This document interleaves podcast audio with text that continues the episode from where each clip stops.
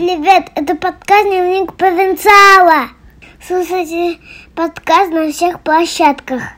Приятного прослушивания. Я не просто так попросила дочку Машу помочь записать трейлер. Ведь с моей героиней Оксаной Киушкиной мы много говорили о детях, о семье, о воспитании, о школе. В этот раз подкаст вышел за пределы Саранска.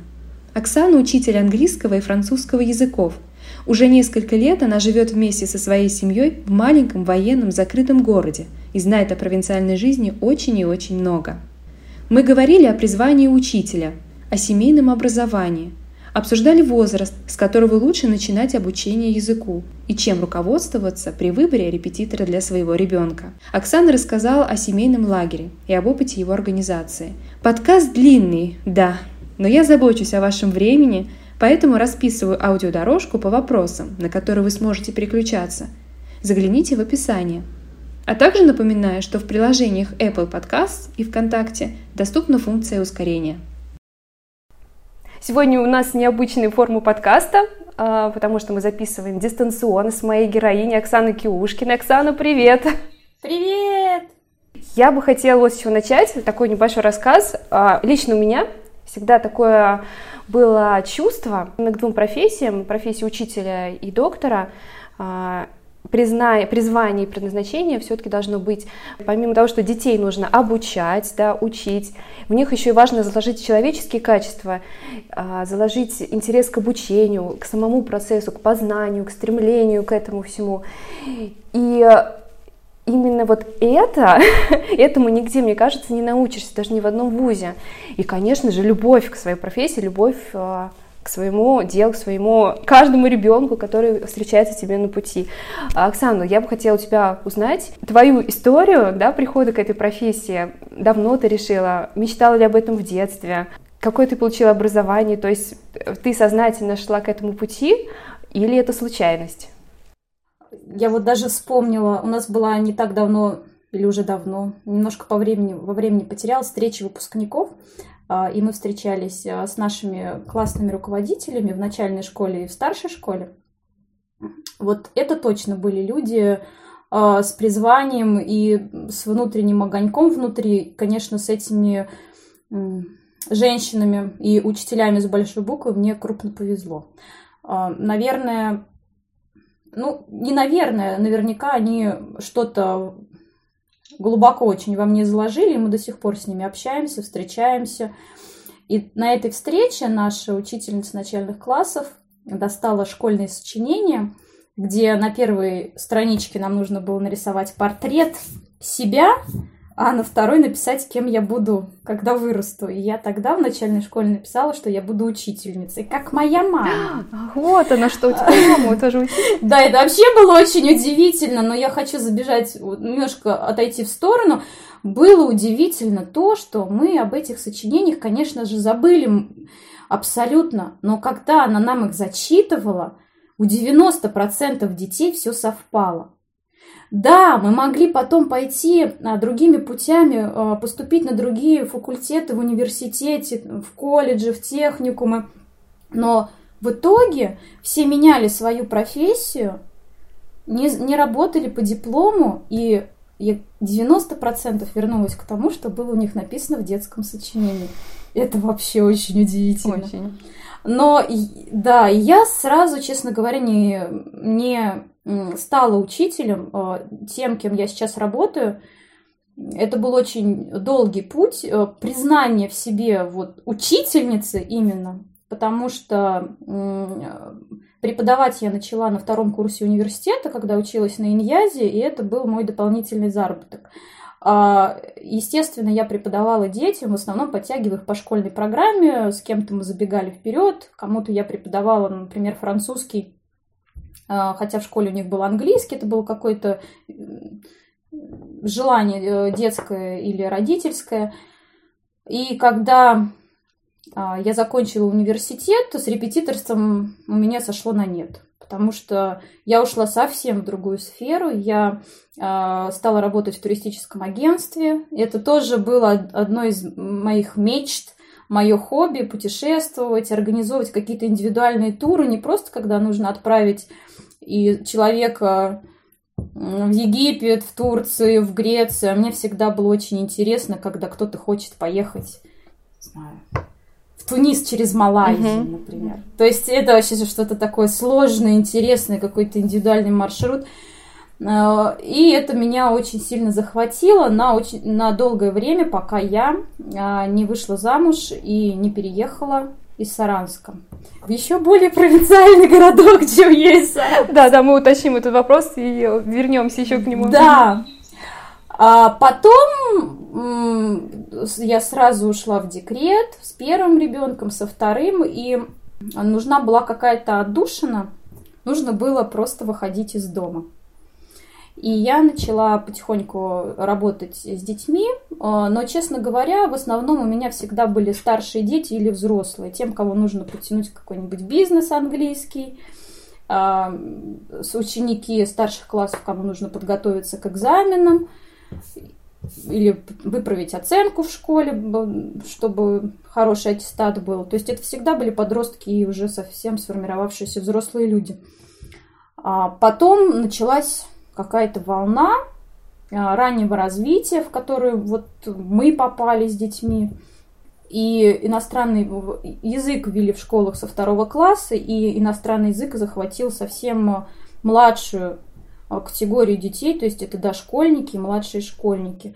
Я, э, когда только это все началось, я тоже встала в позицию отрицания, честно говоря, потому что у меня был собственный опыт, и я тоже говорила, что я начала учить язык подросткам а, там, с пятого класса, и я хорошо знаю два языка, и поэтому смысл а, пичкать ненужной информацией младших детей не вижу смысла, если только это не дети билингвы, которых с младенчества растят на двух языках. Потом Тема продолжала развиваться. Ко мне стали поступать запросы взять маленьких детей, там хотя бы первоклашек, чтобы их подготовить. Или там, mm-hmm. старшую группу детсада, потом у меня тут дочка, и я думаю, ну ладно, я решусь на этот эксперимент, ну так и быть. И тут я поняла, через какое-то время было очень сложно, честно говоря, потому что нет методики преподавания этим детям. И буквально э, я росла в этом только благодаря тому, что я очень много играла со своими собственными детьми. То есть мы много читали и на основе этих книг ставили театры, что-то там лепили, вырезали, рисовали. А, какие-то вообще темы общекультурные а, мы обыгрывали всегда. У нас все, все знания, что есть у детей, это все через игру, это все такими хитрыми путями в их головы сложено. И а, вот этот вот родительский, материнский опыт помог мне преподавать маленьким детям. Фактически мы делали то же самое, что я делала со своими собственными детьми на русском, но на, на английском языке. Или на французском. У меня даже, да, вот были у меня уч... были ученики, с которыми мы на французском занимались, с французским занимались. А, не было методики. Но потом э, эта воронка информационная стала меня засасывать, и оказалось, что методика есть, хоть и не у нас в стране, но нужно читать педагогическую литературу на английском, и это все завертелось, закрутилось. И я поняла, что... У тебя появился еще больше интерес, да? Да, появился интерес, но мы учителя все такие, мы всю жизнь же учимся. А, и получилось так, что меня это настолько засосало, что я поняла, что вот, вот, вот это мое дело жизни-то оказывается и есть. А, работа и преподавание маленьким детям. И ты не понимаешь, это было в первую очередь освобождение. Вот это вот э, независимость от любых институтов и от любой системы в нашей mm-hmm. стране, для меня это очень важно ощущать себя э, самодостаточной и не, не, не, чтобы у меня не было давления со стороны, ну, ни с какой стороны. И тут я, мог, я смогла развернуться и реализовать все так, как я хочу. То есть у меня, надо мной не стоял аттестат школьный, надо мной не стоял... Mm-hmm работодатель чей-то, какие-то экзамены, школьная оценка, все это ушло. И остались только вот э, сияние чистого разума буквально. Осталась только я и дети вокруг меня. И это, конечно, была бомба, потому что э, это поток такой креатива и творчества, что у тебя нет рамок, и ты можешь двигаться в любом направлении и просто э, творить в этом потоке и, и делать то, что тебе нравится и от чего кайфуешь не только ты, но и дети. И тогда все вообще стало хорошо. Ты очень классную фразу сказал, наступило освобождение, действительно, что это свобода не только для тебя, да, как творца, как э, профессионала, но и детям тоже это полная свобода.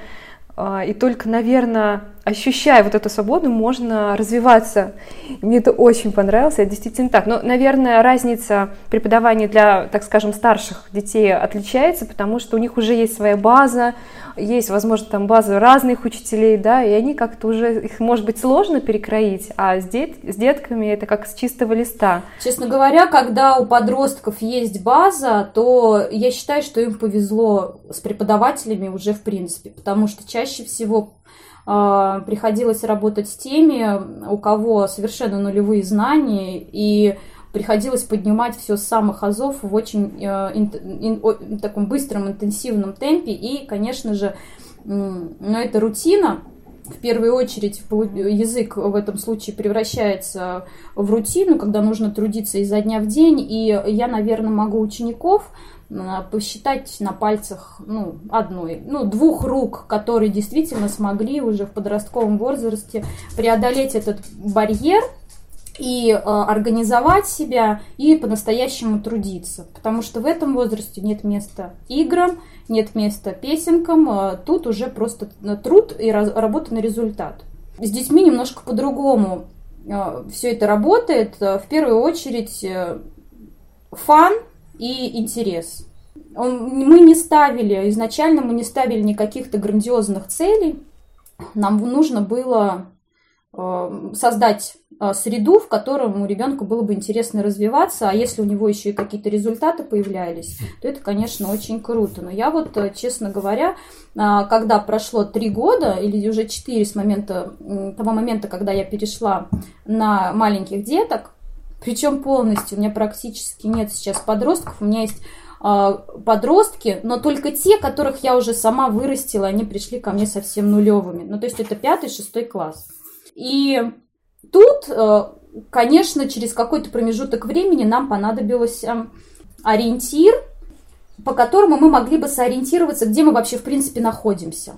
Вот мы не зависим от школьных оценок, мы не зависим от э, ну, внешних, да, внешних оценивающих факторов. Но нам, мне лично, честно говоря, не столько детям, сколько мне лично понадобилось найти какие-то рамки, об которые я могла бы сама поразвиваться и понять, э, где мы с детьми сейчас есть. Все приходит тогда, когда у тебя появляется запрос, я считаю. И в этот момент я узнала, что существуют э, детские кембриджские экзамены. А, да, они полностью легли в мою картину мира, они вписались абсолютно точно, а, потому что а, перв, первые два уровня изучения иностранного языка, А1 и А2, вот эта вот шкала, если мы европейскую возьмем, она разбита еще на несколько а, в этих э, детских кембриджских экзаменах, они абсолютно лояльны для детей, они абсолютно достижимы, у них есть четкие требования, когда ребенку присваивается тот или иной уровень, и об эту шкалу можно развиваться и смотреть, э, где мы есть и куда мы движемся. И в итоге, освободившись от э, всего давления извне, получилось так, что я сама себе его нашла. И, да, мне нужно было вот э, найти то, а, обо что я могла бы видеть, как дети мои и я сама движемся к какому-то результату. И действительно, все это удивительно. Да, это я не знаю, откуда бралась у меня эта информация, она сама, сам, сама собой приходила, и вот этим летом а, с первой группой мы должны были ехать сдавать экзамены, но ничего не получилось. Мы не расстроились. Мы решили, что мы... это опыт, это тоже мы опыт. Мы решили, что к осени мы готовы еще лучше. Конечно. Да. Вот, и поэтому это Но это стало еще и дополнительной мотивацией для детей, как оказалось. Потому что когда ты приходишь к детям и говоришь, они говорят, сколько нам учить? Английский язык. В школе же говорят, 11 лет, потом сдай ЕГЭ. Ну, и это представляется каким-то непосильным грузом. Вот у нас как есть из каких-то времен советских, наверное, пошло грызть гранит науки. То есть это какой-то объемный материал, твердый, об который ты все зубы обломаешь, пока куда-то дойдешь. А тут оказывается, что нет, вообще это очень здорово, что ты вот столечко выучил, и ты уже молодец, ты можешь поехать, сдать экзамен и получить грамоту. Вау! У меня дети ждут. Они ждут, когда я им дам разрешение поехать на экзамен. Это, это вообще для меня Понимаете, это для них праздник. Ну, это что-то новое, точно. Я вот сама слушаю, мне очень Да, интересно. то есть, когда они, когда они, когда им, то есть, у них в школе, вот я смотрю школьную систему, они же как преподносят экзамен? Ты должен учить, чтобы сдать экзамен, и вообще это очень, все очень тяжело, вдруг ты провалишься. А тут, получается, вектор смещается. Ты такой крутой, ты учишь язык, и вот наконец-то ты достоин, чтобы сдать экзамен. Ну круто. И мне кажется, как раз э, к более старшему возрасту дети свободнее и немного проще относятся к языку и говорят даже свободнее и с удовольствием, а не так, как, например, мы, да, ну я на свой опыт там опираюсь, э, что английский язык три раза в неделю, что там грамматика. Вот у меня такие воспоминания школьные о языке. А, у нас не было там никаких ни игр, ни ролевых, ни театров, ничего. Знаешь, такая зубрежка, английский, английский, и от этого очень тяжело шло обучение. Но, честно говоря, в школе у нас, я думаю, ничего особо не изменилось. Есть только какие-то учителя очень креативные mm-hmm. или учителя-новаторы. Но самое главное, это, конечно, база, на которой строится все обучение. Есть эти ФГОСы, есть нормативы, mm-hmm. есть учебники школьные, а, которые напичканы очень большим количеством грамматики, они абсолютно лишены какого-то коммуни... какой-то коммуникативности, и поэтому дети чаще всего учат эти правила, применять их в речи не могут. И для меня сейчас большое открытие а, четвертый класс а, у меня не может высказаться так, например, описать картинку как может ребенок 7 лет. Ребенок 7 лет, у которого нет никаких... Э, э, ну, то есть грамматика ему преподносилась как возможность или способ выразить свои мысли, как какие-то грамматические структуры, и он может полностью описать картинку что кто на ней изображен, что изображено, где, какого цвета, там куча других э, богатых прилагательных, что они делают, э, что вообще происходит.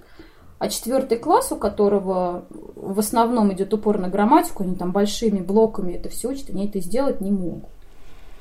А что в первую очередь для язык для меня, например? Язык для меня это возможность коммуникации. Mm-hmm. И поэтому это большая ценность. Да, они знают э, больше грамматики, но зачем она нужна? Если ты не умеешь ее применить. Если ты не, можешь, не можешь применить, если ты не можешь высказаться. Да. Вот, поэтому, ну, может быть, ну, вот это моя э, точка зрения. Я не знаю, где мы будем с теми малышами, которые, например, у меня сейчас в первом классе, у меня сейчас почему-то э, большое количество детей 7-8 лет, вот прям поток какой-то год ко мне пришел, и они в следующем году идут во второй класс, и я не знаю, что они будут делать в школе. А, вот, э, честно говоря. И мне очень интересно, куда мы с ними придем еще через три года. И свериться с той шкалой, где вот, где вот сейчас я пытаюсь запомнить, э, где сейчас мой четвертый класс. И но с четвертым классом мы начинали немножко по школьным учебникам, потому что это был запрос родителей на э, выполнение домашних заданий. Я их долго приучала уйти от этого. Вот мы наконец-то ушли, э, но тем не менее. И вот, вот эти вот малыши, и это такой челлендж для меня, это просто от открытия, где мы будем. Оксана, ну в твоем случае, если ты сделаешь запрос, он к тебе вернется, поэтому все будет вовремя. В чем ты для себя видишь основную миссию как учителя, как наставника? Что для тебя э, самое важное в работе с детьми, в преподавании? чтобы нам было вместе интересно. Я вот тут недавно думала над этим, и даже пост в Инстаграме писала, что не нужно себе выдумывать сверхмиссию. А дети приходят к нам, и мы с ними только на коротком промежутке времени находимся вместе. С кем-то год, с кем-то два, кто-то переехал, с кем-то, может быть, на пять лет. Да? С кем-то, возможно, мы просто пересеклись на детской площадке э, на 10 минут или на один короткий разговор – а, и не нужно себе придумывать каких-то сверхмиссий. Здорово, если на этом коротком промежутке времени нам вместе будет интересно, и мы сможем друг у друга чему-то научиться. Все. И дальше наша жизнь потекла там в других направлениях. Угу. Не всем и не всегда нужно делать что-то глобальное. Да, кому-то нужно. Кому-то нужно, конечно, мы же разные, мы живем разной жизнью, у нас у каждого разное призвание, а у кого-то свое маленькое дело. Да, и хорошо бы делать его просто хорошо и честно.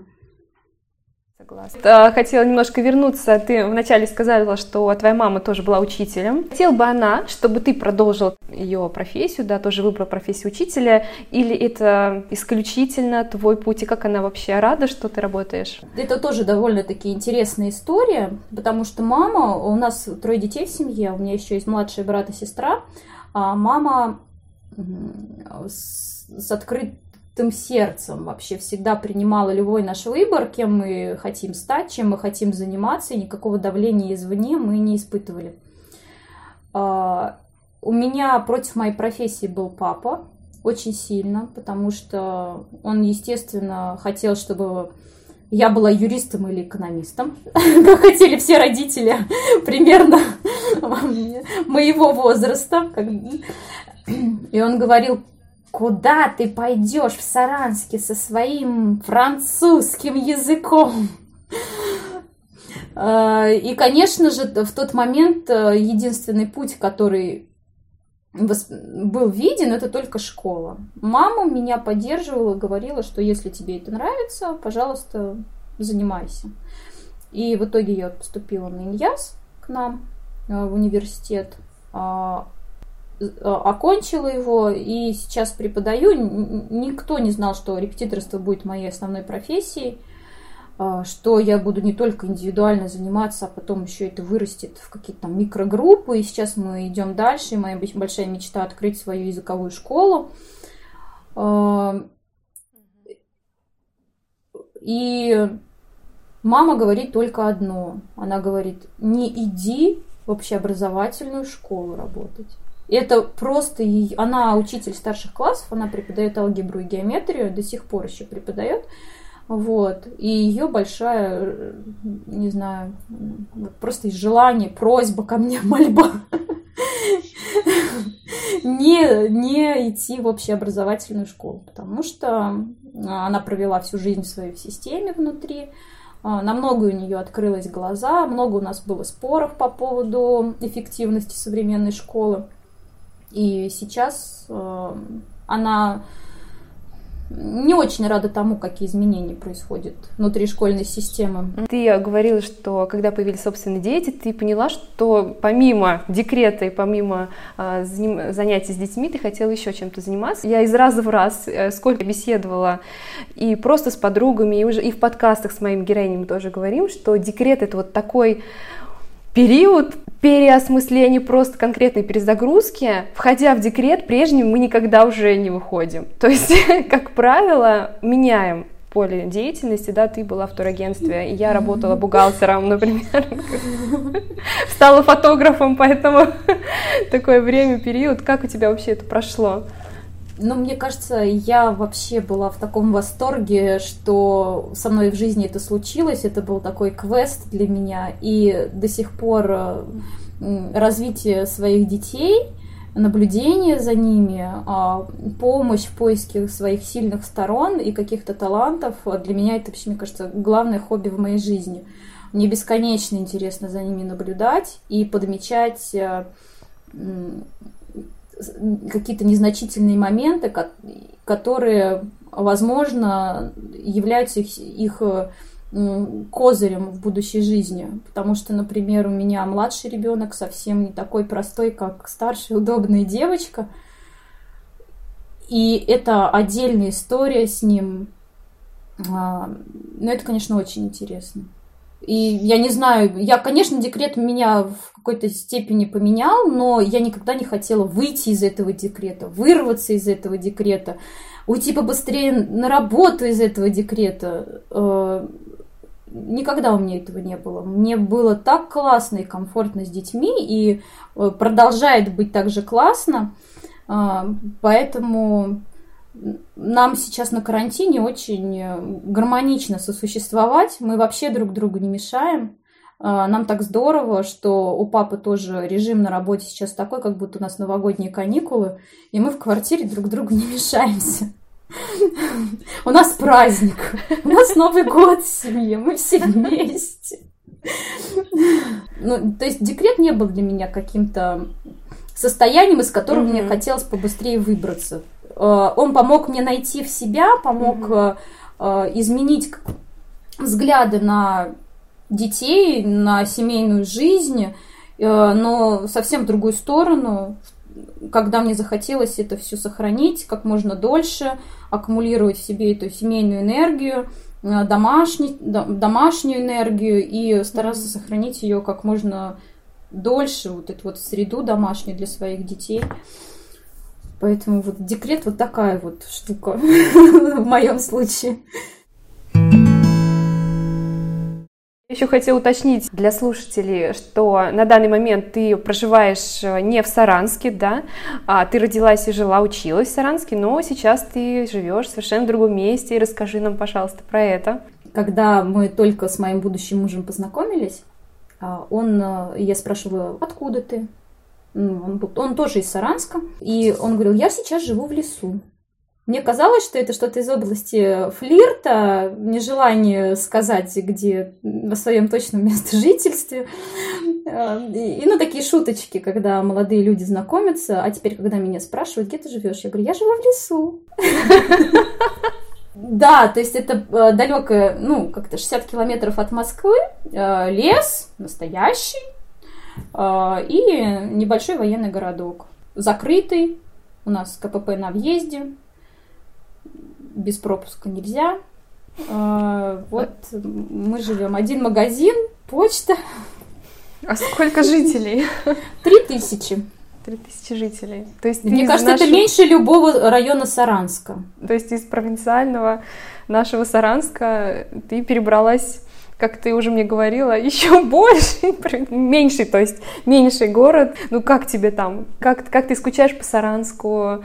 В чем плюсы, минусы ты для себя видишь? Сначала мне было очень сложно, а, потому что а, я вообще очень активный человек в жизни, и мне всегда требовалось движение, а, общение с другими людьми.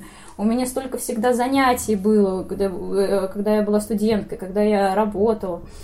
А тут я переезжаю в лес, где по периметру я могу обойти всю территорию по кругу. У нас одностороннее движение, одна дорога вот по, по кругу. Да. Угу. И я могу обойти это ну, медленным шагом за 15 минут. Это было очень страшно, э, некомфортно. Я лишилась всех э, э, связей со своими друзьями. И перейти э, в это состояние, конечно, было очень сложно. И когда у меня э, родилась дочка, это, это тоже было очень сложно, потому что вроде бы гуляешь с коляской, но вот эти вот 15 минут по периметру, ну, психологически тяжело. Как ты быстро адаптировалась? Сколько времени прошло, прежде чем ты подумала, Прежде чем я нормально? полюбила. Да, что то нормально. Первый раз я полюбила наш городок, когда э, я нашла тропинку в лес. В этот момент я полюбила его в первый раз. Потом, когда дети подросли, и я поняла, что мне, как родителю, у меня нет тех страхов, которые есть у родителей больших городов. Ну, даже Саранска в данном случае. То есть у меня э, дети с пяти лет гуляют около дома самостоятельно. Они могут сходить в магазин mm-hmm. самостоятельно. Они могут купить, им помогут продавцы выбрать э, то, что им нужно. Э, помогут сложить им сдачу в пакетик или в их кошелечек. Что мой ребенок может идти в музыкальную школу, и я не буду переживать, дойдет она туда или не дойдет. И я знаю, что она вернется. И когда ты понимаешь, когда дети вырастают, и ты как мать понимаешь, что с этой точки зрения мы живем просто в каком-то уникальном и безопасном таком вакууме, угу. и, и ты начинаешь совсем по-другому на все это смотреть. Угу. И ты начинаешь бесконечно это ценить. И тебе хочется, чтобы никогда наш городок не открыли. Какие бы э, споры об этом не шли, они есть, но хочется, чтобы этого никогда не произошло. Или лично, когда мои дети вырастут, ну так и быть. Потому что, конечно, мы живем просто в каком-то кусочке Советского Союза, когда бабушки на лавочках еще могут э, одергивать журить чужих детей, и это будет только приветствоваться. Когда я могу выйти на улицу, если быть своими детьми на детской площадке, и если пришли подростки, и они начинают э, ну, ругаться матом э, или что-то ломать, я не боюсь сделать им замечание и сказать, ребят, ну вы в самом деле, вы видите здесь малышня гуляет, и они скажут, извините, э, и уйдут. Вот этой безопасности и такой располагающей среды в городах уже сейчас нет. Да, действительно, ты рассказываешь, это совершенно как будто с другого мира, с другой планеты, потому что сейчас, ну, такого, конечно, даже в Саранске, даже в Саранске, уже, даже так, Саранске. знаешь, все это мы... уходит, все. Когда мы приезжаем к бабушкам, я не могу себе этого позволить. То есть здесь у нас летом э, или когда становится тепло, примерно так. Дети с утра проснулись, позавтракали, ушли. Примерно в обед пришли потом ушли, потом где-то к вечеру пришли. То есть у них mm-hmm. постоянно движуха, своя собственная какая-то жизнь, а ты можешь заниматься тем, чем тебе интересно, и домашними делами. Даже младший, вот у меня, э, ему сейчас 5 только исполнится, он уже с этой зимы мы ему разрешили и доверили, он гуляет со старшей сестрой э, вокруг дома, и мы этого не боимся. Представить себе, что я приеду к бабушке в Саранск, и на Химаше, на площадку отпущу ребенка, двоих гулять, это из области фантастики. Я не могу да. этого сделать. Я не доверяю тому миру, который там есть, и тому окружению, которое там есть.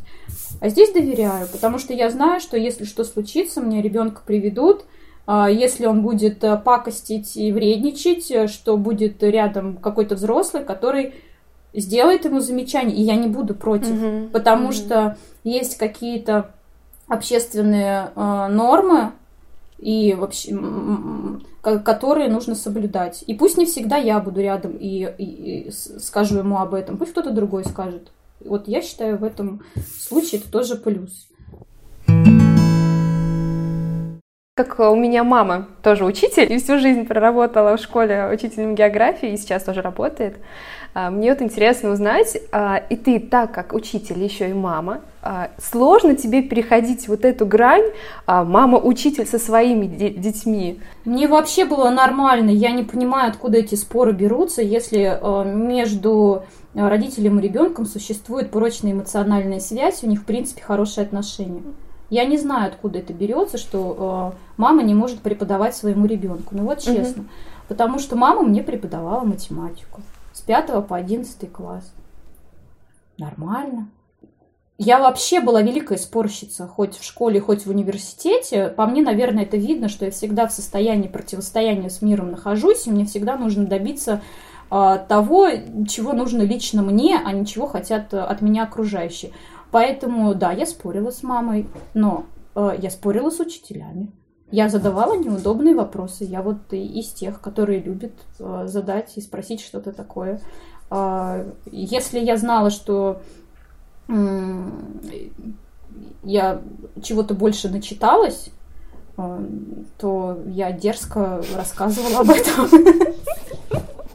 Не только маме, а все, всем остальным учителям. Поэтому вот этой конфликтной позиции э, для меня не существует. Конечно, бывают э, проверки границ, но они бывают и в семье, и у учителя с другими детьми, когда нужно нащупать, что можно, а чего нельзя. Поэтому для меня это естественно. Угу, понятно. А, ну, я так понимаю, со своими детками ты занимаешься сама, да, английским а, языком? Или французским тоже? Нет, только английский я преподаю. Меня очень просят э, начать. Э, Полину очень хочет изучать французский язык, но мы пока ей не разрешаем. Я берегу ее это лютое желание. Ну, э, потому что так, я не знаю, понимаете, это все очень... Мы попали в такую волну, когда детям э, рано начали преподавать иностранные языки, и никто не знает, э, как это вообще складывается у них в голове, к чему приводит этот билингвизм, к чему приводит это раннее, раннее изучение языков. И я всегда в такой позиции поберечь. Угу. Поберечь от всего сложного и непонятного. А, поэтому вот пока у нас не будет какого-то устойчивого результата по английскому, я вот не хочу вводить что-то другое. Хотя многие, у многих есть такой эксперимент в семьях, по несколько языков изучать. Я совершенно не против, но вот мы для себя решили. Ну, давай, у нас вот, знаешь, был вопрос от подписчика, как раз, может быть, в тему мы сейчас его разберем. То есть, с какого возраста лучше начать э, обучать э, ребенка языкам? чтобы пойти вперед и быстрыми темпами, а, мой опыт показывает, что самый оптимальный возраст это 5 лет. Можно начать заниматься раньше, но нужно отдавать отчет родителям в том, что большую долю занятий будет занимать развитие мышления, памяти, внимания. Вот, такие ну, базовые понятия, да, они будут на языке, но тем не менее какой-то промежуток времени будет казаться, что прогресса и результата нет. Но родители все же хотят, чтобы я поехал за границу, а мой ребенок за меня сделал заказ в ресторане. Вот это очень популярное э, желание почему-то. Вот. И поэтому э, до какого-то возраста, там, до 5 до 6 лет, э, это не только английский, это еще и общее развитие. А потом э, у детей в голове дозревает что-то, и, конечно, они как пули выстреливают, и там уже намного быстрее начинает идти процесс обучения, э, и быстро наверстывают все. Вот. Так что я считаю, вот Почему нет с малышами? Конечно, но, но, но можно и с э, года начать, можно и с младенчества начать. Но опять, это должны быть билингвальные семьи, когда ребенок не просто два часа в неделю говорит с репетитором на английском языке, а когда он все время окружен этой средой, когда мама поддерживает, когда книги на, на английском читаются, когда какие-то мультфильмы передачи, э, вообще все общение выстроено на иностранном, тогда да. А когда к вам два раза в неделю приходит репетитор заниматься с маленьким ребенком, ну это, ну быстрого результата не будет, конечно же. Для многих действительно проблемой такой, и я тоже столкнулась, когда хотела сама изучить английский, это найти э, хорошего репетитора, тьютера, как еще сейчас называют, и в том числе и для детей тоже. Как найти, Оксану, хорошего учителя, наставника по английскому языку? Тоже хотелось бы совет от тебя. Какой, какой он должен быть, на что обратить внимание, где, может быть, какие-то сайты есть? Мне кажется, самое лучшее это сарафанное радио. Вот Потому что э, оно точно не обманет. Когда родителю и ребенку нравится, а ребенок не может, ты соврать. Если ему не нравится, ребенок не будет ходить к этому учителю, у него не будет желания это учить. А, он все честно и прямо скажет. А, поэтому а, мне кажется, самое лучшее ориентироваться на отзывы своих знакомых и друзей и искать. Но нужно понимать, что то, что нравится одной семье и подошло одному ребенку, совершенно не факт, что подойдет вам. Потому что когда к вам приходит другой человек извне, а это все-таки нужно настроить не только процесс обучения, как в школе, да, как, когда учитель это все-таки некая официальная фигура, а здесь, получается, вы пускаете э, ребенка к себе, вернее, другого человека, да, взрослого, к себе в семью. И очень важно, я считаю, чтобы ваши взгляды на мир, на обучение, на воспитание mm-hmm. детей тоже соприкасались. Вот если да. этот контакт произойдет, то это ваш человек. Если этого контакта не произойдет, то нет. Естественно, у всех свой подход разный. Например, э, один преподаватель учит больше грамматики, другой больше устно. То есть вот как найти вот эту грань, кто нужен все-таки, или зависит от целей обучения языку? Если мы про детей э, ведем речь, то мне кажется, это даже вообще в принципе во главу угла не стоит ставить. Э, на все мы разные э, учителя, и кто, и каждый делает акцент на своем и приоритеты э, ставит а, какие-то свои цели, да, путь, по которому он будет вести этого ребенка. Поэтому мне кажется, здесь вот общечеловеческие качества на самом деле, они важнее и главнее. Вы позже можете наметить какие-то цели, а, к которым вы хотите прийти, но пока не будет э, эмоционального контакта mm-hmm. и вообще совпадения интересов, э, и здесь не профессиональный, ну, профессиональный не только о профессионализме идет речь, да. А, ну, я не знаю, я, наверное, исхожу из своей собственной ситуации. А, с Полиной мы а, я почему про нее говорю, потому что младший еще пока маленький, у него небольшой опыт, и у меня с ним небольшой опыт как родителя взаимодействия с другими тренерами, преподавателями, поэтому я сейчас о ней. У нас достаточно богатый опыт общения с преподавателями, потому что мы рано начали ходить, например, на рисование, пробовали заниматься гимнастикой, ну, тем, чем обычно, куда детей в раннем возрасте отводят. А, у нас пошло а, только там, где ребенок и я тоже а, нашли точки соприкосновения а, с педагогом. То есть это люди, близкие нам по духу. Я не могу отдать ребенка на воспитание э, и тому человеку, э, чью жизненную позицию я полностью отрицаю. Я не могу этого сделать. Я не хочу, чтобы моему ребенку транслировали мысли или установки, которые противоречат моим собственным. Какой бы он ни был даже крутой. Да, да? какой бы он ни был крутой. Да, угу. я, я не могу. Поэтому вот, я считаю, что это базовая ступень вообще, с которой все должно начинаться. Найти человека, который близок вам по духу. Вот если у вас состоялось э, первое общение, вы поняли, что вам нравится общаться, и вы э, готовы быть с этим э, человеком и педагогом долго, то да, тогда мы уже будем рассматривать там профессиональные качества, потому что это может быть суперпрофессионал, он может, может быть очень крут, но совершенно не совпасть с вами угу. по отношению к ребенку и по отношению к тому, как вам бы хотелось, чтобы угу. воспитывали и преподавали. Это лично мое мнение. Оно может не совпадать с общепринятым.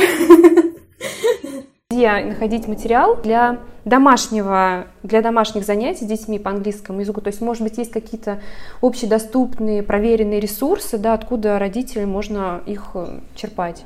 Ну, мне, конечно, кажется, что в первую очередь э, это YouTube, э, книги, очень великое множество книг, картинок на английском языке, которые не обязательно покупать. Ну, классно, если вы их купите, но можно также и скачать электронные версии, например, их распечатать и очень много с ребенком читать. Есть э, книги, ориентированные на тех детей, у которых уже есть какой-то запас по лексике. Эм, но есть и совершенно простейшие книги, например, у Эрика Карлос, мне кажется, мы со всеми группами с детскими через них проходим, когда там буквально название животного и цвета и какие-то рифмовки. И не только ограничиваться чтением, то есть бесконечное обсуждение картинок, но, собственно, то, что вы делаете с ребенком на русском языке, когда вы учите его на... говорить. Вы открываете книгу и начинаете обсуждать каждую мелочь, которая там есть. То же самое можно и делать и на английском. А, и, конечно же, а, мультфильмы. А, очень много ресурсов на Ютубе. Super Simple Songs, например, когда там тоже базовые какие-то понятия совсем элементарные, зарифмованные. Мы на уроке их тоже очень часто берем и поем. Потом какие-то, может быть, мультики, мультсериалы посерьезнее, но тоже с простой лексикой. То есть нужно выбирать и смотреть, что больше нравится, что подходит. Ну и, конечно, разговоры в семье, просто игры и жизни на английском языке. Но, честно говоря, у меня есть только один э, положительный опыт моих знакомых, которые взяли э, волю в кулак и решили вырастить ребенка, говорящего свободно на двух языках. Но там изначально была установка, что э, папа говорит только на английском, мама говорит mm-hmm. на русском. Mm-hmm. Все. Ребенок даже искусственно создали да, вот да, такую билингвистическую да, семью. искусственное создание билингвальной семьи, и ребенок не знает, что папа может общаться на русском. У него нет э, представления об этом, он mm-hmm. обращается с папой только обращается к папе только на английском языке. Да, конечно, да, конечно, ребенок уже там, к 4-5 годам свободно общается а, на двух языках. Но угу. не каждая семья может это реализовать. Оксан, хотела еще важный тоже вопрос э, обсудить. Я знаю, что Полина давно перешла на смешанную форму обучения. Я так медленно подбираюсь к теме семейного образования. Э, расскажи нам, пожалуйста, как вы пришли э, к такому решению, да, сменить форму обучения, как в семье это решалось, как вокруг да, обстановка была с этим, как отреагировала сама школа? Я даже не знаю, с какого момента начинать э, на эту тему рассуждать и разговаривать, потому что э, информация до сих пор э, не переварилась в моей голове, и очень сложно другим людям донести позицию нашей семьи, когда они не знают, как мы вообще, в принципе, живем, чем мы дышим. Наверное, поэтому для очень закрытого круга людей я веду страничку ВКонтакте, не могу остановиться, хотя писать я там стала намного меньше, чем раньше. Ну, ну, по крайней мере, может быть, когда у тебя возникли такие мысли и почему? Да, мне сейчас просто, возможно, я считаю, что это нам не подходит общее. Да, я раньше очень много я писала на тему семейного образования и вообще, в принципе, семейного воспитания, когда только мы приняли решение, что наши дети не будут ходить в детский сад. И мне важно было высказаться и поразвиваться от других, людях, от, от, других, от других людей, а, когда мне высказывали противоположные точки зрения, мне важно было с кем-то спорить, чтобы для самой себя доказать свою позицию а, с друзьями, в каких-то закрытых группах, а, в принципе, на своей странице. Да? То есть мне важен был процесс переосмысления и выбора этого пути.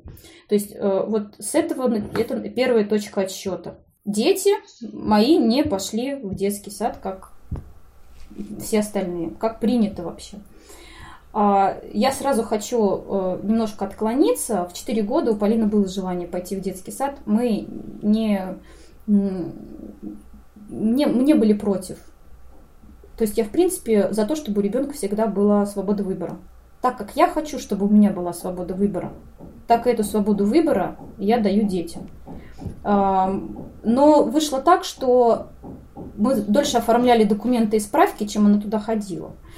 А, я допускаю, что у нее все бы получилось, потому что она общительный ребенок, она легко заводит друзей, она на площадке всегда инициатор игр, а, и у нее нет проблем вообще во взаимодействии с другими детьми, но а, нам попался не тот воспитатель. Это как раз о том, о чем мы говорили. И мы живем в маленьком закрытом городке. У нас одна детская группа э, в саду. И у нас невозможно было выбрать. Я не могла ее перевести в другой детский садик. И мы не сошлись э, характерами. Она сходила туда три дня и сказала, все, баста. Я попробовала, угу. спасибо, Дома интереснее. И больше у нее желания не было. Младший сын пока такого э, желание не высказал. Ему вообще кайф, мама дома, старшая сестра дома, вообще ему интересно, папа приходит, играет в машинки, у нее все хорошо. Туда он не собирается. Угу. А, ну, не знаю, может быть, через два месяца соберется, ну, дадим ему попробовать, а дальше уже будет его решение. А, в принципе, в отношении школы а, у нас было примерно такая же позиция. То есть изначально мне казалось, а, что мои дети, ну, старшая дочь, будет учиться на семейном, образ... на семейном образовании. Mm-hmm. То есть мы будем только сдавать в школе аттестации. И, а тому, как ее учить и чему ее учить, мы будем выбирать самостоятельно. А, на самом деле, если создать вокруг ребенка среду развивающую, а, то ребенок сам будет из этой среды брать то, что ему важно и интересно. Если у него а, много возможностей, и я не говорю о каких-то там платных кружках, дорогих школах, чем-то, о чем-то таком престижном. Нет, вот в домашних условиях. Это какие-то игры, а, конструкторы, семейные походы, какие-то выставки, театры, ну что-то такое элементарное, что мы делаем со своими детьми каждый день. Но если ребенка оставить одного, один на один, а, с той средой, которая у него а, есть вокруг, дать ему время скучать и дать ему время взаимодействовать самостоятельно с этой средой, он что-то свое да выберет он найдет то, что ему больше всего интересно и захочет двигаться в этом направлении. И это было у нас в дошкольном детстве. Если это работает в дошкольном детстве, сто процентов это работает и со школой. А, и да, а, когда мы там учились читать, то есть мы не просто взяли книгу, азбуку, сказали, все, у нас полгода, чтобы ты зачитала. Нет, это было издалека какая буковка, да, э, там заголовок в книге. Ну, так все дети учатся читать. Потом это было с, письм, с письмом то же самое. Э, мама, как ты красиво пишешь, хочу так же. Все, интерес пропал на хочу. Потом э, мы купили какие-то браш-пены и какую-то каллиграфическую доску, на которую рисуешь, а через минуту все пропадает. Ну, просто какой-то интерес извне. Uh-huh. Класс, я тоже хочу писать закорючки на ней крупным шрифтом. Потом постепенно, постепенно, постепенно Оп, у меня ребенок пишет. И у нас не было такого, так, 15 минут прописей и целую страницу в день. Не напишешь, не, вста... не, в... не встанешь просто из-за стола. Нет, это просто создание вот инфр... э, такой аккумуляции какой-то информации вокруг ребенка. И он уже что-то из этого сам схватит. И я, честно говоря, думала, что в школу э, Полина не пойдет. Но это, это очень интересно. Э, сложилось так, что она туда захотела. И когда было... А сколько ей было лет? Шесть лет. Шесть... Э, ну, то есть у нас был выбор идти в шесть с половиной или в семь с половиной. Э, в шесть с половиной лет она стояла...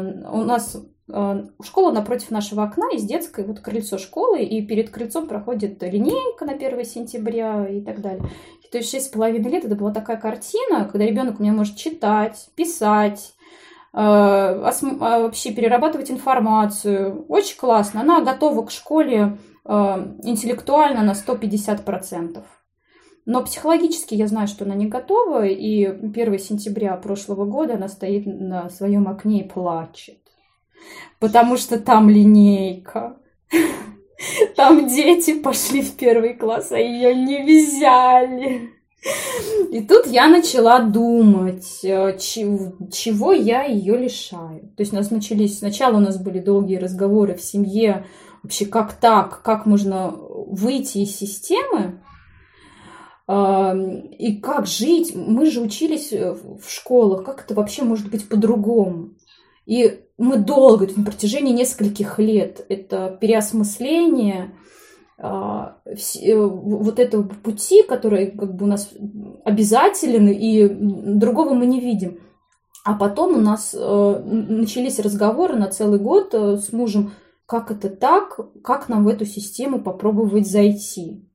То есть внутри нас уже все было принято, и а вы, а, а у ребенка другое желание. И мне было, честно говоря, очень тяжело принять.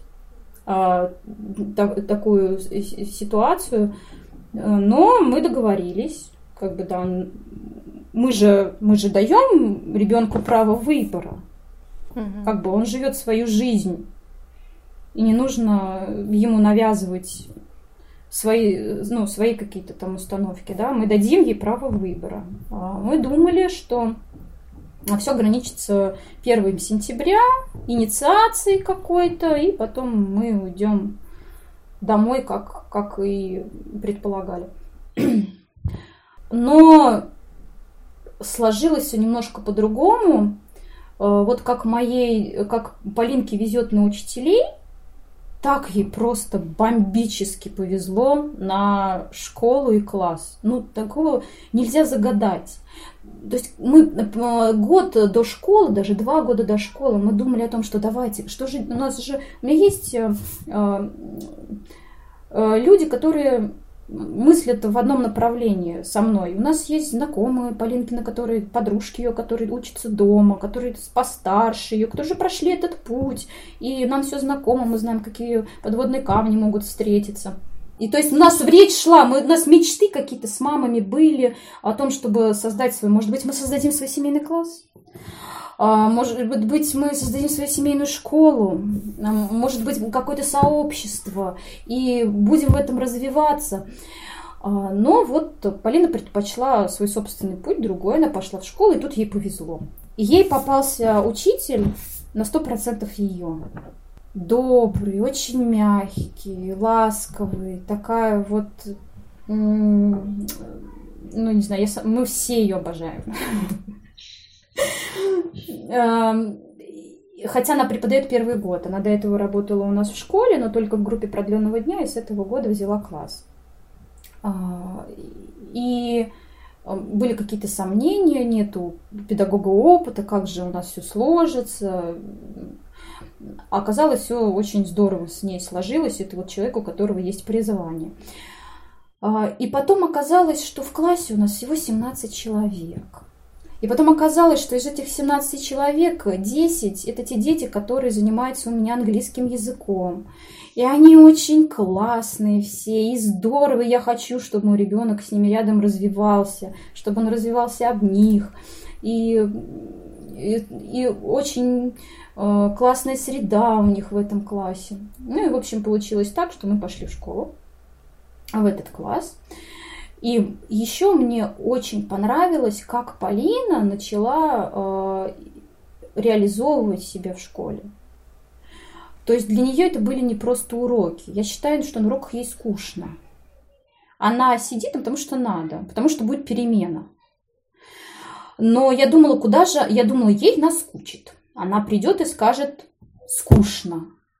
Нет, я... но она стала по-своему использовать эту школьную среду.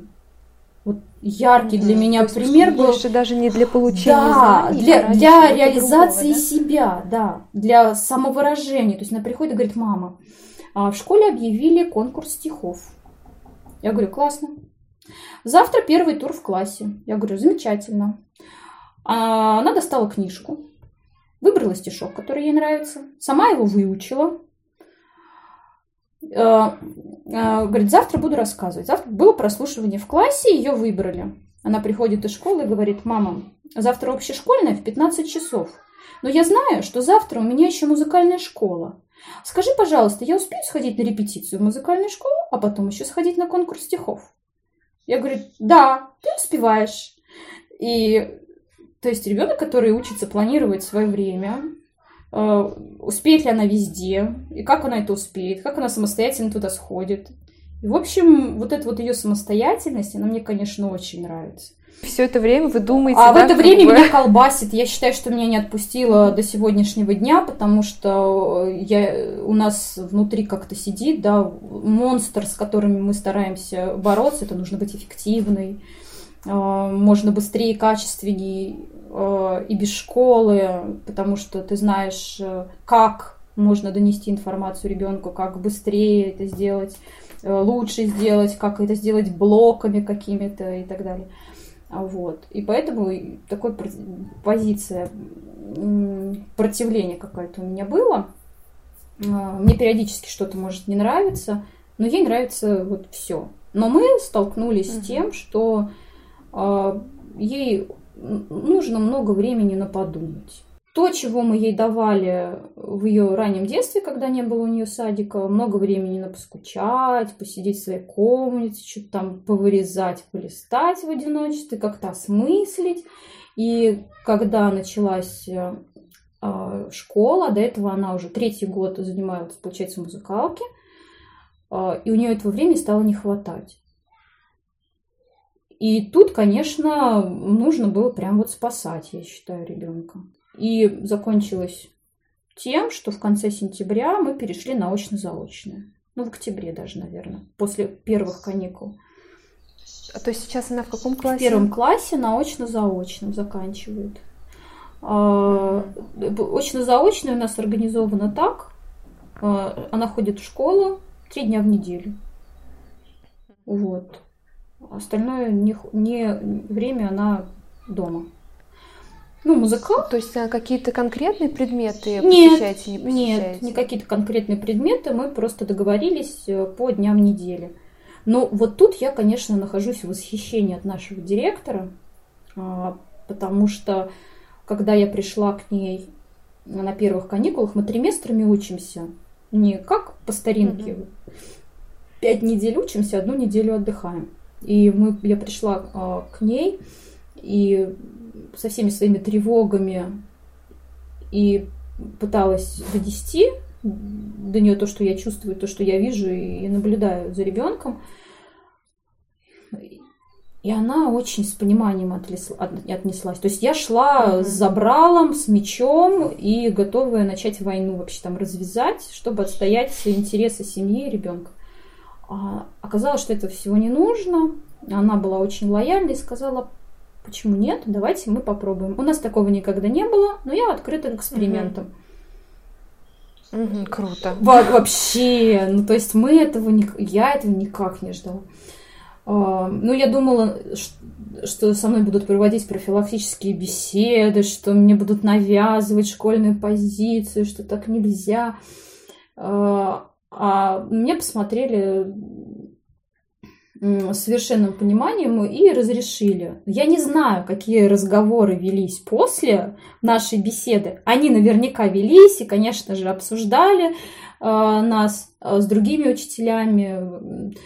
Э, но то, что мне было сказано как маме в лицо, и то, что нас потом на протяжении всего года нас не трогали, никто. Угу. Это для меня большая ценность. Я в восхищении просто от школы нахожусь. Как ты сама заметила за Полиной вот эти изменения, что вот она, да, когда ходила по полной, так сказать, и потом уже в своем ритме? Потому что ей, наверное, не подходило вот это, она в своем привыкла, да, да, темпе, ритме да, жить да, и развиваться. Ты заметила вот эту разницу? Ну, конечно, ребенок, угу. ну, даже то, что она приходила из школы, э, ложилась на кровать и просто закрывала за собой двери, не хотелось ни с кем общаться там час-два, э, просто стала очень капризная, плаксивая.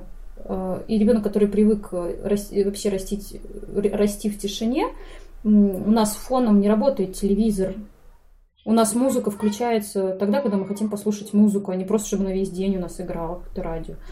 И она приходила и говорит, мама, что они так орут? Зачем они орут? Это при том, что у них маленький класс, у них вообще, не знаю, супер, как бы, супер среда, да, и она все равно говорит, они кричат, зачем так много шума? То есть она от этого вот, это было первая ее усталость. А, нежелание вообще э, что-то читать, э, что-то узнавать. Это просто э, желание тупить. Угу. Ну, сесть и ничего не делать. Как у нас бывает, после долгого рабочего дня хочется взять инстаграмчик, чтобы тебя угу. все отстали, и просто вот тупить да. в, телеф... в телефон. Вот. Это на протяжении всего дня. То есть в школу сходила, а потом желание просто ничем не заниматься, вот да, отойти от всего. И мне, конечно, это очень не нравилось.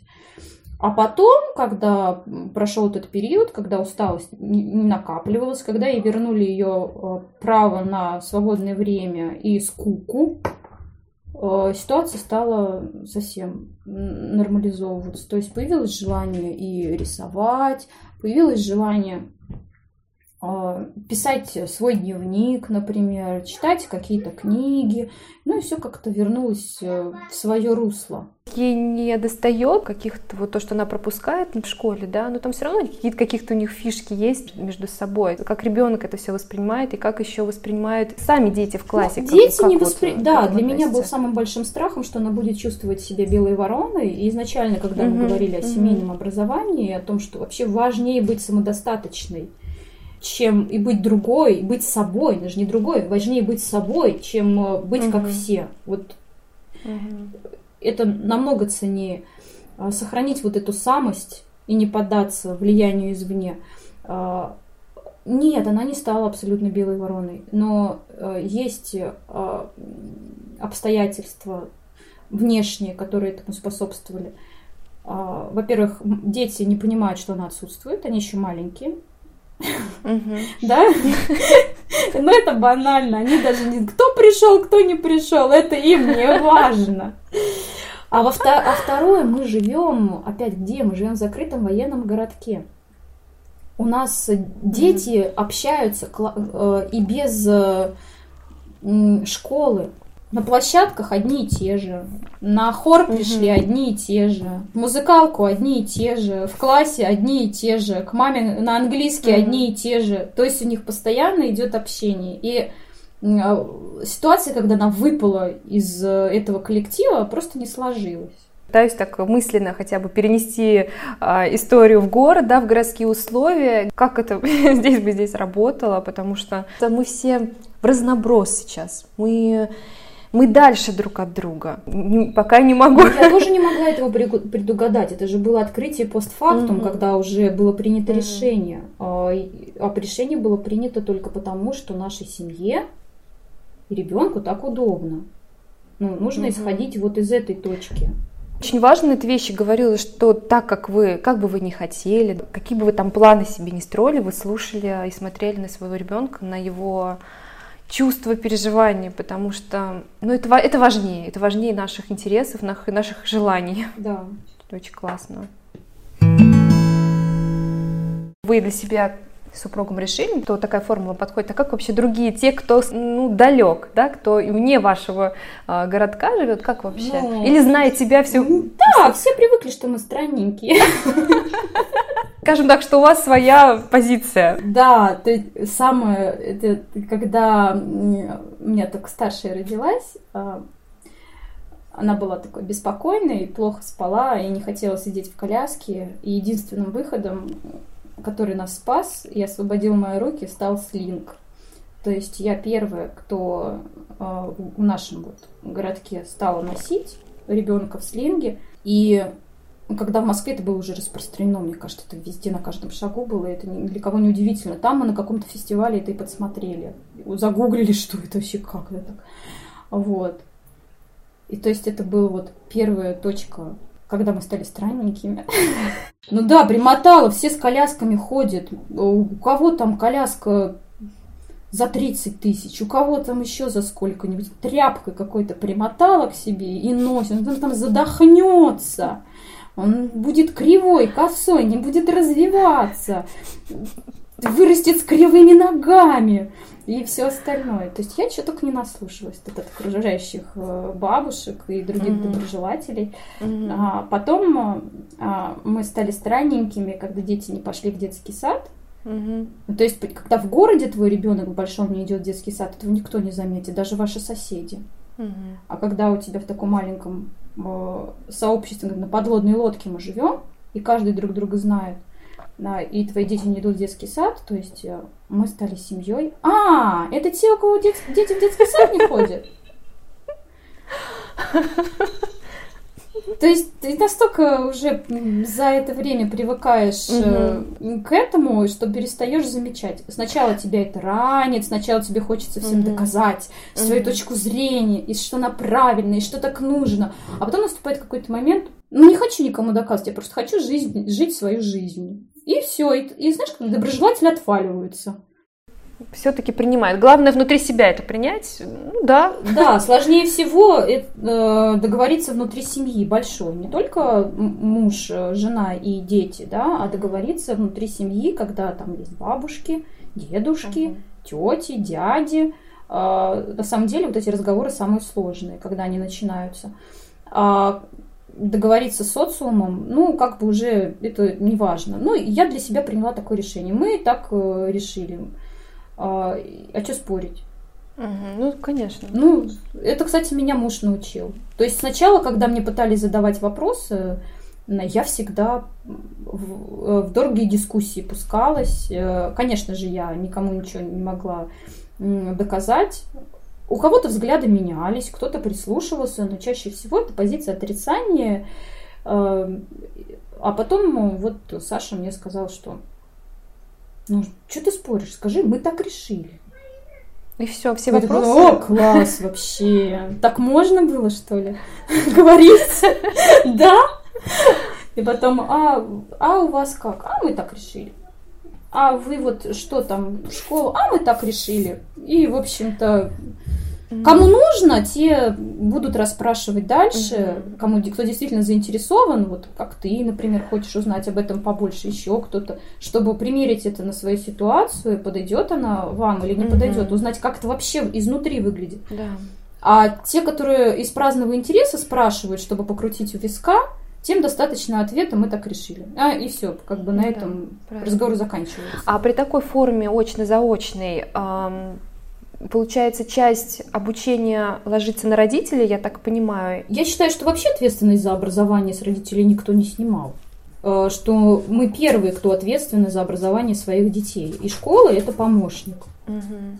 Классно, когда складывается треугольник взаимодействия учитель, ученик, родитель. И когда все работают командой в одном направлении. Поэтому исключать звено родителя Э, вообще не стоит.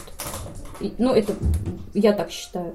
Ответственность родителей никто не снимает, потому что мы же не отдаем детей на аутсорсинг.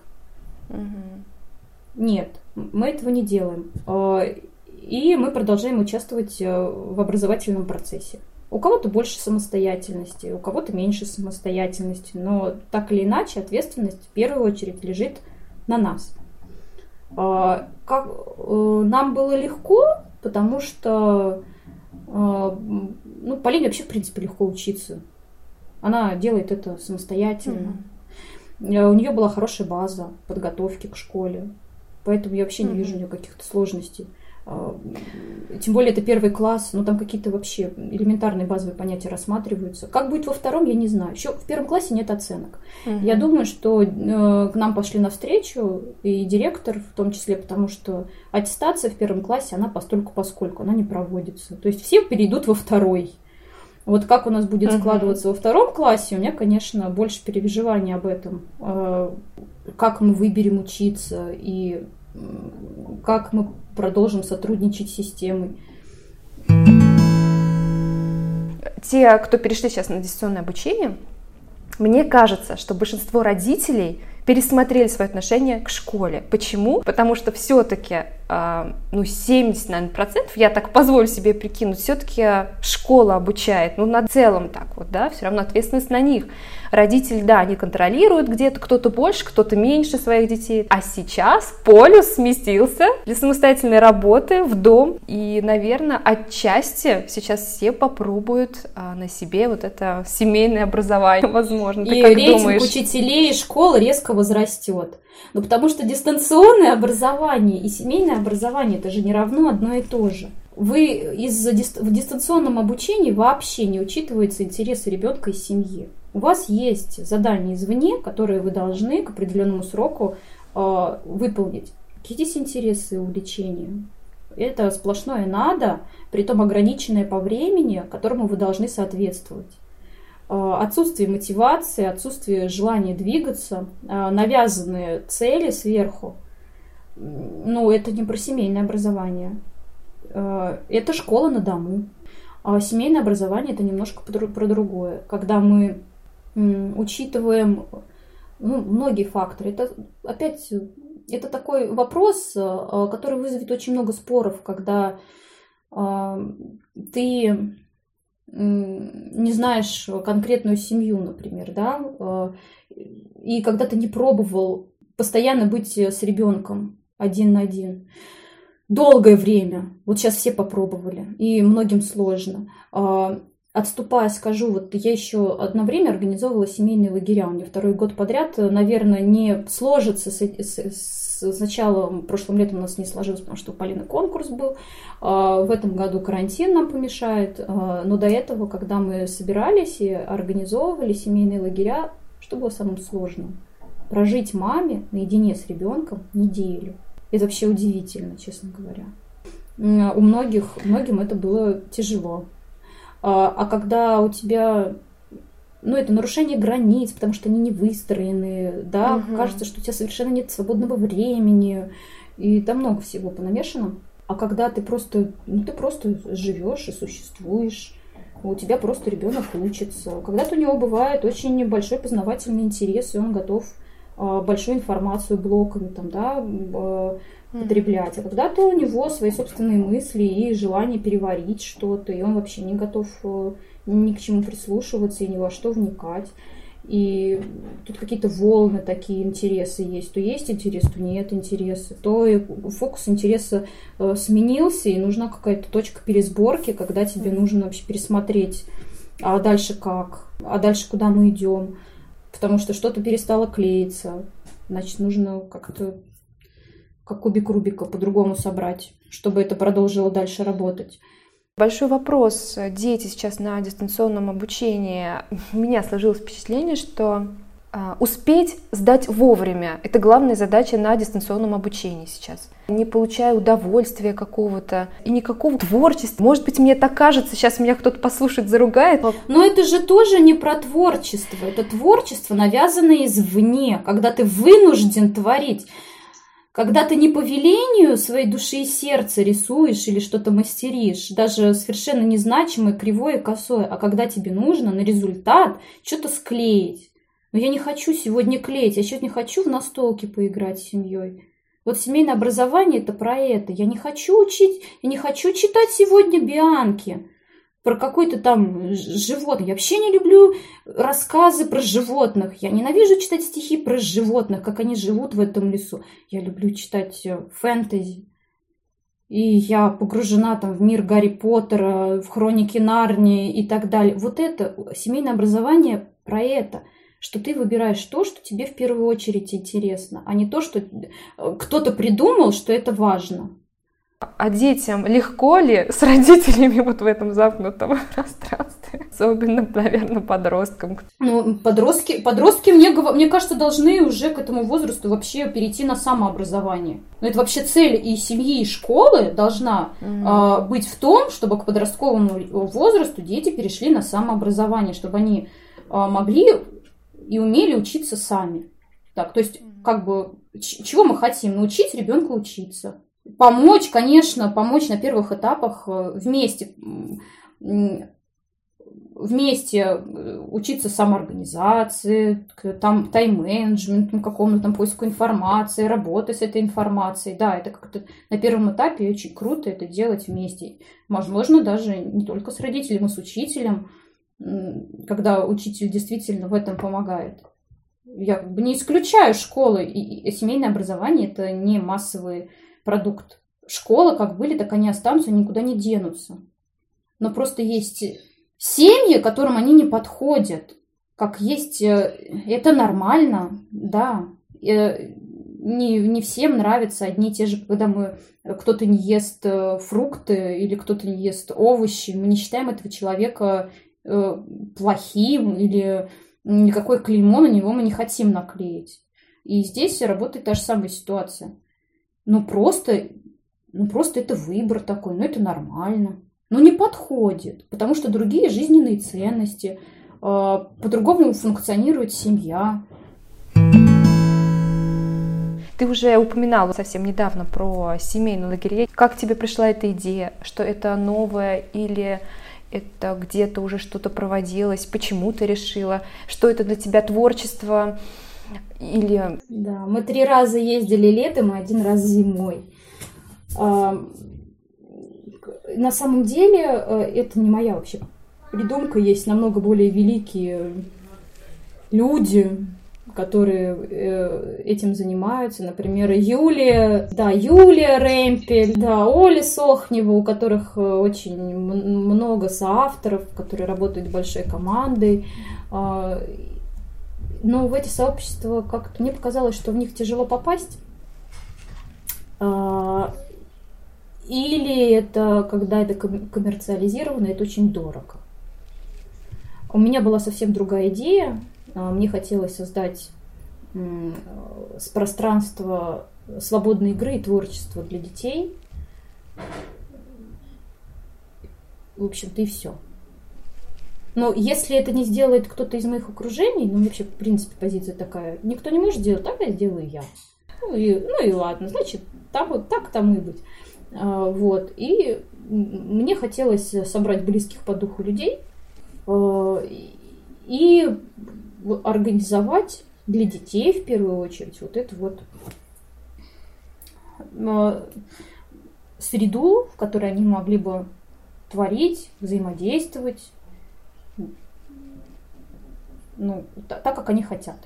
То есть это был такой творческий порыв у тебя? Да, для меня это творчество, конечно же. Это ни в коем случае не способ э, заработать э, какие-то деньги. Там, если у нас были взносы, то это какие-то вообще минимальные суммы, которые уходили на э, покупку реквизита, например, для лагеря. Или, ну, я не знаю, нам, а как организаторам ну, хорошо бы, если бы нам оплачивалось там проживание частично. Это было бы очень здорово, что тебе это компенсируется.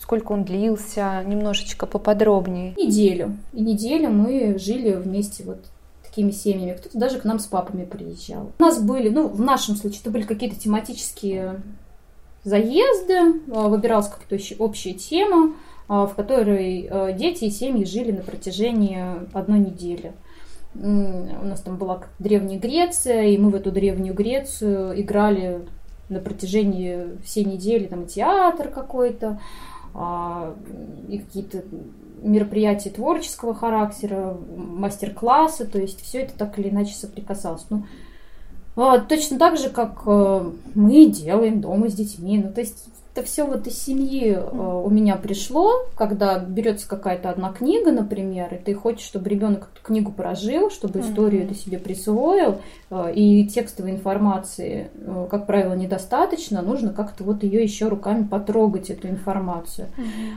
что-то обыграть, слепить, нарисовать, и то же самое это переносилось более широком масштабе на детский лагерь. Почему ты решила вот такое провести? Потому что можно же просто провести недельный там только детский лагерь, но именно семейный. То а, ты хотела из этого вынести? Мне важно было погрузиться в эту атмосферу сотрудничества и сотворчества.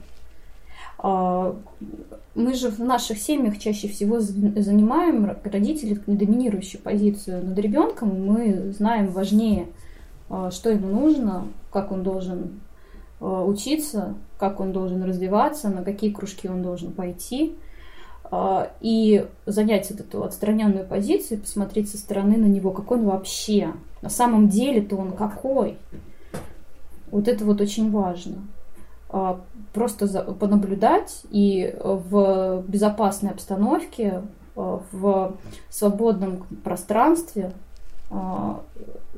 как он будет взаимодействовать с детьми, как он, что, как он себя проявит. Не обязательно с хорошей стороны, может быть и с плохой стороны, да, это тоже, я вообще всегда конфликты приветствую, я считаю, что конфликты это возможность развиваться, это тоже угу. точка, из которой можно вынести что-то очень важное и научиться общаться. И, и вот это вот, да, и вот эта вот атмосфера совместного э, дела, это очень ценно для меня, вот внутри моей семьи, мне хотелось как-то вот эту вот идею, эту мысль а, донести до других. Потому что мы не были как организаторы, сначала я одна, потом я кого-то брала себе в помощники, мы не были аниматорами. То есть мы не брали себе детей, не уводили их, а родители как будто бы должны отдыхать. Нет, mm-hmm. это только совместное участие и совместное времяпрепровождение, когда вот, вот эта вот связь ребенка и родителя угу. очень тесная, и она важна. И вот эту вот идею кооперации мне было важным донести. Не всем, не у всех она прижилась, не всем было комфортно в такой э, ситуации находиться, э, но это та какая-то глобальная э, мысль и установка, которая для меня очень ценная, и, наверное, поэтому я и организовывала эти заезды, чтобы проверить, может быть, свою вот эту вот идею на более широком кругу. Но с кем-то мы очень сблизились потом с какими-то семьями, с кем-то наоборот. А, мы поняли, что наши интересы не совпадают, и мы разошлись. Ну, это жизнь, так бывает. Будем ждать, э, что все, период такой у нас изоляционный закончится. Я уже не хочу употреблять все эти слова, честно говоря. Они уже немного надоели, но так или иначе. Получится организовать новый заезд. Вот я буду следить. Буду рада. У меня уже сложился традиция. Я готовлю каждому герою 10 вопросов, э, очень похожих на вопросы из э, анкеты, которые мы заполняли в школе. Я их тоже для тебя подготовила. А, ну, отвечаем быстро, но если вдруг тебе захочется поподробнее, я не против. Любимая книга? Нет у меня любимой книги. Я так много читаю, что в каждый период жизни у меня разные любимые книги попадают под мое настроение и разным книгам я готова сочувствовать и переживать их. Поэтому нет. Ну, то есть нет у тебя такой книги, которой ты возвращаешься, например, да, снова и снова, или там что-то вот? Нет, наверное, я поглощаю еще в таких объемах, что просто я могу, наверное, выделить какие-то книги, которые были э, ценными для меня на каких-то промежутках Давай так, времени. тоже было бы интересно. А, ну, например, в детстве, в раннем насколько я себя помню, мне очень долго, сильно впечатлила Бэмби и а, Динка. И это я, наверное, их перечитывала даже пару раз для себя, и глубокие переживания они во мне оставили. Потом, а, будучи там, подростком или студентом, а, мне почему-то какой-то след во мне оставили пару собор Парижской Богоматери – и Золя, когда у него там несколько э, про жизнь у него цикл, несколько томов. Наверное, вот так. А потом э, где-то за 20, между 20 и 25, Анна Гавальда, утешительная партия игры в питанг. Она с главной героини попала прям настолько в точку, что, мне кажется, я уже три раза ее перечитала, и когда меня штормит, и я забываю о том, что в жизни есть интересы других людей и начинаю снова вставать в авторитарную позицию, я вспоминаю о ней, быстренько так перечитала, в атмосферу погрузилась и поняла, что да, так надо, так, так лучше, так важнее для меня, для меня, не для других. Для меня так важнее. Вот.